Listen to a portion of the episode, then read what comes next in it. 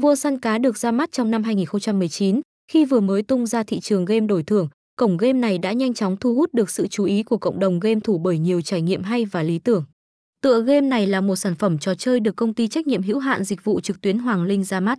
Nếu như bạn đang băn khoăn và không biết công ty này thì đây được biết tới là Bộ Thông tin và Truyền thông được cấp giấy phép kinh doanh những loại hình dịch vụ trò chơi điện tử G1 trên mạng internet và căn cứ theo nghị định số 46 giấy phép BTTTT.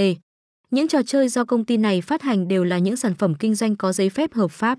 Vì thế mà người chơi có thể yên tâm khi tham gia tại cổng game này.